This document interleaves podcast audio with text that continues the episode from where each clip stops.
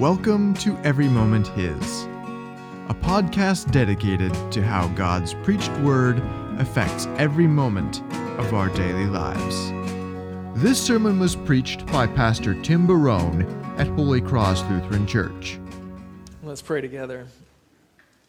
Lord God, you are worthy of our praise and our honor, our thanksgiving, both now and for eternity. And so receive our thanks and praise, and we glorify and honor your name in this moment. We pray that you would be with us by your word and by your spirit, that you would cause something new to happen in us, that we would believe and be strengthened into faith and be able to build one another up as we join along in the mission that you have called your church to in this world. We pray in the name of Jesus the King. Amen. So let's open up to Romans chapter 15, continue. Last couple chapters in Romans. Today in our Old Testament and New Testament readings, we see the plan of God just unveiled. In Isaiah 66, God intends to bring all people to worship Jesus in a new heavens and a new earth. There can't be a more ambitious mission or claim that God is doing, that this is what he's up to. And in the New Testament, we see that Jesus sends his 72. He sent disciples to proclaim to all creation, the kingdom of heaven is here. It has come in the person of Jesus, and all who seek it will enter it by the blood of Jesus. And so today we're going to listen into Paul as he talks about his role in this mission and as an apostle, and we're going to glean some wisdom from that, especially as we do these things to the glory of God. And so we'll begin today in chapter 15, beginning in verse 14. The Apostle Paul writes, "I myself am satisfied about you, my brothers, that you yourselves are full of goodness, filled with all knowledge and able to instruct one another.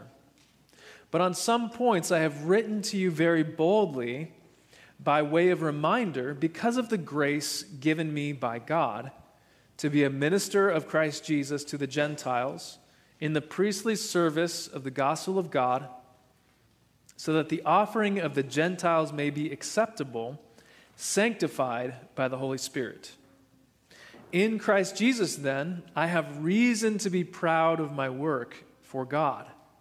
For I will not venture to speak of anything except what Christ has accomplished through me to bring the Gentiles to obedience by word and deed, by power of signs and wonders, by the power of the Spirit of God, so that from Jerusalem and all the way around to Illyricum, I have fulfilled my ministry of the gospel of Christ.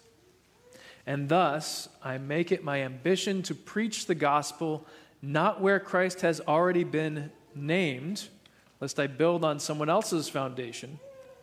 But as it is written, those who have never been told of him will see, and those who have never heard will understand." This is God's word for us today. So we see here basically what St. Paul is saying is it's time for him to move on. That he's going to go and continue the mission that he's been called to preach to the Gentiles. And so we kind of have the beginning of his parting words to the church at Rome. But we're going to see that through all of this, there's a thread that's tying it all together. And that is all of this mission is to the glory of God. That everything that Paul has done has been to the glory of God. And he encourages us to join in on that same mission for the glory of God as well. Today, I want to have kind of three main words to give to you. One is a word about pastors and preachers and teachers, word about pastors. The second is a word about pride. And the third is a word about miracles, or as Paul says, signs and wonders. So pastors and pride and miracles. And so the first word is the word about pastors. And so let's look again at verse 14, kind of glean through this. Paul says, "I myself am satisfied about you, my brothers, that you yourselves are full of goodness, filled with all the knowledge, and able to instruct one another." And so here's one thing about the apostles, right? The apostles are there. They don't say, "Hey, you know what? We're here. and we're going to move into your basement, and you're always going to have us with you. You're always going to be able to ask us questions, and you're going to be dependent on us for the rest of your lives to understand anything about God. It's not what they say. In fact, they say, we're leaving, and you guys can do it yourselves. You can teach yourselves. You know enough of the gospel, the knowledge of God, that you can instruct one another and build each other up. In Philippians, Paul says it this way, that in his absence, the church is to work out their own salvation in fear and trembling. It's that the gospel doesn't change whether or not the apostles are there, whether or not the teacher you like is there. The gospel is the same. There's one faith, one Lord, one baptism, one God and Father of all, whether or not there's a pastor there, whether or not there's a teacher there. And so the goal of the apostles is not to make people dependent on them, right? That's the goal of a lot of businesses, right? If you're running a business, you want to make profit off of some product or some person, you want those people to be dependent on you so that they cannot live without you, so that they continue to give you their money. But that is not the way of the church. The way of the church is to equip the people so that they are not dependent on the teachers, but rather on the teachings of God. And so we should not be dependent on, or we should be dependent on the teachings that the apostles give to us, hand over to us, but not dependent on those who teach. So Pastor John, we were talking about this in our podcast, that pastors are kind of interchangeable, that we come and go. And if a pastor, you've become so dependent on a pastor that when he leaves, you can no longer comprehend the gospel or you no longer have faith, that pastor has failed you. Because pastors are supposed to equip people so that they are confident in the faith themselves. Not that they're confident in the pastor's presence. And so why do I think this is an important thing for us, especially to take away today and to think about? We're living in an era where very likely, especially if you are in my generation or younger, you're going to live through an era where you will not have a pastor or you will not have a teacher that you like, that you prefer. And so the question is, if the case is that you do not have that particular person, that particular voice in your life, does that mean your faith goes away? Does it mean that you no longer have any connection to the gospel or to your confidence in Christ because that one pastor you like stopped preaching in the one pulpit you like? Because if that's the case, you're at great vulnerability. And I've seen many people leave churches because the pastor they liked wasn't preaching there anymore. And that's a failure. Because the people should be able to be resilient in the case of difficulty, in the case of the absence of a preacher or a teacher. The gospel has not changed. The word of God hasn't changed.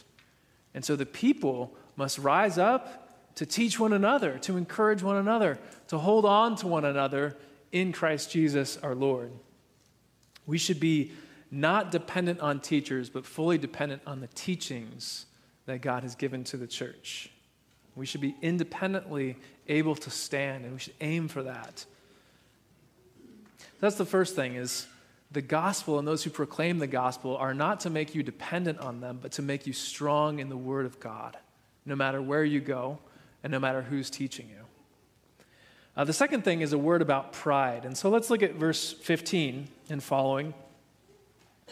Paul says, "But on some points I have written to you very boldly by way of reminder because of the grace given me by God, to be a minister of Christ Jesus to the Gentiles in the priestly service of the gospel of God, that the offering of the Gentiles may be acceptable, sanctified by the Holy Spirit. In Christ Jesus, then, I have reason to be proud of my work for God." We're going to stop right there. And if you're an underlining person, underline that sentence. In Christ Jesus, I have reason to be proud for my work for God. Now, throughout these texts, Paul is kind of profusely reminding you that he really shouldn't get any credit but that all the credit should be going to God. For anything that he has done, all credit goes to God. So look what he says. It's almost like you can miss it if you're not paying attention. He says, I was given grace by who? In verse 15, by God. I didn't get this grace myself. It was given to me by God. 16, I was a minister of who? Christ Jesus to the Gentiles in the priestly service of what? The gospel of God. So that the offering of the Gentiles may be acceptable, sanctified by who? By the Holy Spirit. And so in 4 different phrases, he's saying, I don't get any credit for this, right? God put me forward. God put me into his service. God is the one who called me to preach the gospel. God is the one by his Holy Spirit who has sanctified people. I just was here to do the work. I'm not worthy of any of the credit. But then he says in 17, in Christ Jesus, then I do have reason to be proud of my work for God. And so here's where this word of pride is, right? We see that Paul says in Christ we do have a reason to be proud. All the work that we do counts for something, but we just don't get the credit. And so here's what I want to kind of show you, that there is a false pride, right, and a true pride, a false humility, and a true humility. So there's a pride that's false, and it's offensive to God, and it basically says, you know what? It's all about me, baby. I'm the reason I'm here. I don't think my parents had anything to do with it. I'm just here. It's me. I'm the one who has the intellect. This is my money. This is my life. I'm going to do whatever I want, and hopefully God is so lucky to have me on his team. Right? How blessed he is that I just grace him with my presence. And I'm a big deal here. It's my work, my efforts that are really important here. And that's a pride before God that doesn't recognize all the gifts come from him. And it's offensive to God. It's a great sin, right? But then here, Paul shows us there's a true pride, a godly pride that says, all glory to God. I'm not here by my own standing. God created me. I'm not saved by my own works. Jesus and his work on the cross saved me. I'm just happy to be here. I'm happy to be included. And if there's anything good that Tim has done, it's because God has worked it within me. And I'm proud that God has called me into his service. That's a true pride. It gives glory to God. It shows that God is the source of these things. There's also a false humility. A true humility is much like the true pride. It's humble. It says, I've done this by God's grace and God's alone. But then there's a false humility. And a false humility is kind of like this. I don't have anything to give. I'm just, I'm not smart enough. I'll leave it to the smart people. I'm not strong enough. I'll leave it to the strong people. I'm not old enough. I'll leave it to the old people. I'm not young enough. I'll leave it to the young people. That I have nothing that I can offer. I have nothing that I can give. And so there's this false humility that just put yourself down continually. And really what this false humility is just a smokescreen for laziness. It's just saying, I don't have anything to contribute, I don't have anything to do, so I'll just let the good people do it, and I'll just kind of sit on the sidelines. It's a laziness, or maybe worse than laziness, it's unbelief. It says, actually, God hasn't called me to be a part of his grand mission in this world. Actually, God doesn't care what I do with my time and my body. Actually, I don't actually belong to my Savior Jesus Christ at all. So I'll just let the other people do it.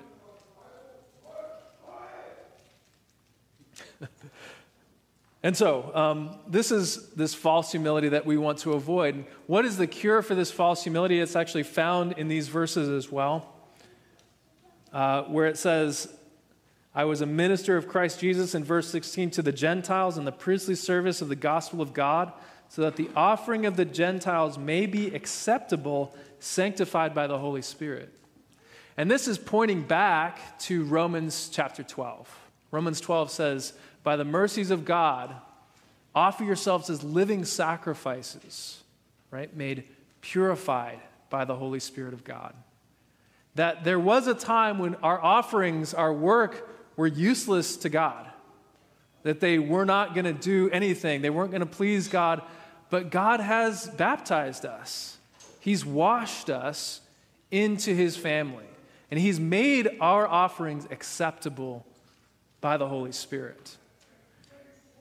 And so Christians cannot say, we can't contribute anymore.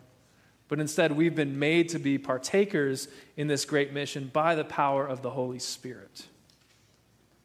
And so a true humility joyfully participates in what God is doing and says, whatever I am, whatever God has given me, whatever talents he's blessed me with, whatever intellect and money and powers, I'm going to give for the sake of God, and I'm going to be proud of my work for God because of that. I was in Thunder Bay for a number of years. You may not know this, but Canada's cold. A cold place to live. And in particular, where I lived on the north shore of Lake Superior, it was very cold. And I'm proud of my work that I did there in many regards. There was a young girl who was coming into the church, and was teaching her about baptism and teaching her about God's will in her life. And she said, I want to be baptized, Pastor. I said, that's fantastic. Praise be to God. When do we want to do it? She said, well, my mom was baptized at a Bible camp, and I really have always wanted to be baptized in a Bible camp. And so I said, okay, are we talking about the spring then? And she said, no, I'm talking about in a few weeks. And so in November, we went to this Bible camp, and we cut in the ice that was about 3 inches deep at that time, a big square so that she could be immersed. And I was sure she had the Holy Spirit. When she went in, she was like, she just jumped right out of there and ran to the sauna that we had prepared. But what a beautiful moment, truly, that she had this desire, and truly that God had worked in her this desire to be washed into his family and to be called a child of God. And so we can be proud of the things that God does through us. We can be proud of the way that we influence people in the gospel. What else would we think about and care about in the new creation besides that by my humble service, God brought more people into his holy kingdom? Finally, there's a word here about miracles. And so look with me at verse 18. It says, for I will not venture to speak of anything except what Christ has accomplished through me to bring the Gentiles to obedience by word and deed, by the power of signs and wonders, by the power of the Spirit of God. And stop there. Here, Paul brings up something he hasn't talked about this entire time. There's been 15 chapters of Romans. We've never heard of Paul doing signs and wonders. If you read through the book of Acts, you see that Paul did a number of signs and wonders. 10 are recorded. He does incredible miracles. He heals crippled people. He even raised a dead man after a man had fallen from a window and he died. Paul raised him from the dead. Now, if you're trying to win people over to a particular message, you might start with those credentials. You might say, you know what? You guys should listen to me because I raised someone from the dead. You guys should listen to me because I healed a crippled man. You should listen to me because of the powerful signs and wonders that God has done through me. But actually, Paul hasn't done that, has he? What has he done? For 15 chapters, he's used the Spirit of God and the Word of God to try to convince people of the truth of the gospel of Jesus. He's used reason and logic. He's laid out the reality of our sins. He's laid out the impossibility of getting into God's grace by our works. He's laid out the grand mission of God to save people only through the blood of Jesus. And this he's used to win people over because this is truly the power of God. It's only at the end that he mentions these miracles. And so this gives us an opportunity to think about the role of miracles in our life as Christians and in our life as faith. And this is what I'd like you to think about. Oh, skip that. that miracles are for faith, and faith is not for miracles. I'm going to unpack what I mean by that. Starting with the first or the second one, faith, what we believe, what we trust, is not so that we can obtain earthly miracles. Okay? And sometimes we get this confused. We say, if I just have enough faith, if I just get enough people praying, God has to give me what I've asked for, right? He must. And so sometimes when we think this way, when that miracle does not come, what are we left with? Well, obviously, I didn't have enough faith. Or, obviously, I'm actually not in God's graces. Or, God never cared in the first place. Or, God wasn't able to do it anyway. And so when we think that the reason for faith is so that we can obtain earthly miracles, and it doesn't come, it threatens our very faith. And it says, if you didn't get it, apparently God doesn't care. And that's a problem. I've seen many people hurt because of this way of thinking. The correct way of thinking about miracles is the first phrase. Miracles are for faith. Every time someone did a miracle in the Bible, it was so that we could trust in the works of God and trust his words. When Jesus did miracles, when he healed the sick, when he raised the dead, when he cast out demons, it was to signify to the world who he really was, the king of creation, the king over demons, the one who heals ultimately our diseases. It's so that people would recognize his authority and trust his words. And Jesus says as much, that this is why he's doing these miracles. Similarly, when Paul does miracles, it's so that the word might be believed. It's so that we can trust the words of Jesus. And by those words, God can raise us from death to life. You see, God is actually not that interested in a band-aid solution for our problem of sin and death. He wants a permanent solution for you. He doesn't want you to just be healed for 20 years. He wants you to be healed for eternity. And so faith is always greater than miracles, and miracles are so that you might have faith, not the other way around. And so to really kind of boil this down, we would say if you had to choose between holding on to faith or being cured of your terminal cancer, which would you choose? Which is more valuable? It's hard to think this way, but if we say it's faith, faith is more valuable no matter what comes, then we have eternal healing in Jesus Christ. He raises us from the dead. And so faith is always greater, more valuable than earthly signs and wonders. Signs point to something, don't they? And the signs and the miracles, they point to Jesus crucified and risen for the sake of the whole world. And so if we think about these things in these ways, all glory goes to God in the end, doesn't it? If we recognize that the Word of God has gone into all creation, right? And pastors come and go, teachers come and go, but we'll stand on the Word of God, all glory goes to God, not to the preacher, not to the teacher. If we see that we have been called to a godly pride to use our resources for the sake of the kingdom, right? Humbly giving credit to God, all glory goes to God. You see that? And if we recognize that the miracles that God has worked are so that we might increase in faith, so that we may hold on to Jesus, all glory goes to Jesus, who died for us so that we might live eternally. Let's pray together. Lord God, we ask that all glory would go to you. We pray, Lord, that you would help us to be strong and to stand in the word of faith that you delivered through your apostles to your church. We ask, God, that you would fill us with humility and that you would give us energy and hope so that we can serve one another with every gift and talent you've given to us to build up your body. And we ask, Lord, that all the signs and wonders you do in our times and in the times of the scriptures would help us to increase in our trust in Jesus. We pray all these things, both now and until the day that he raises us from death to life. In his name, amen.